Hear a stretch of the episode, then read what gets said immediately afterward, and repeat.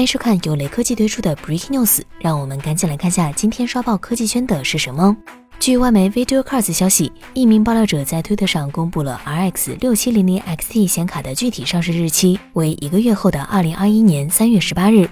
RX 6700也将具有 XT 版与非 XT 版。AMD RX 6700 XT 将主打 2K 分辨率游戏。此前，技嘉在俄罗斯 EEC 注册了多款该型号显卡。根据注册信息，显卡将配备十二 GB GDDR6 显存，位宽一百九十二 bit，配备六十四 MB 至六十九 MB 的 Infinity Cache 无线缓存。该技术有效带宽是常规显存的三点二五倍，能显著提升显卡效能。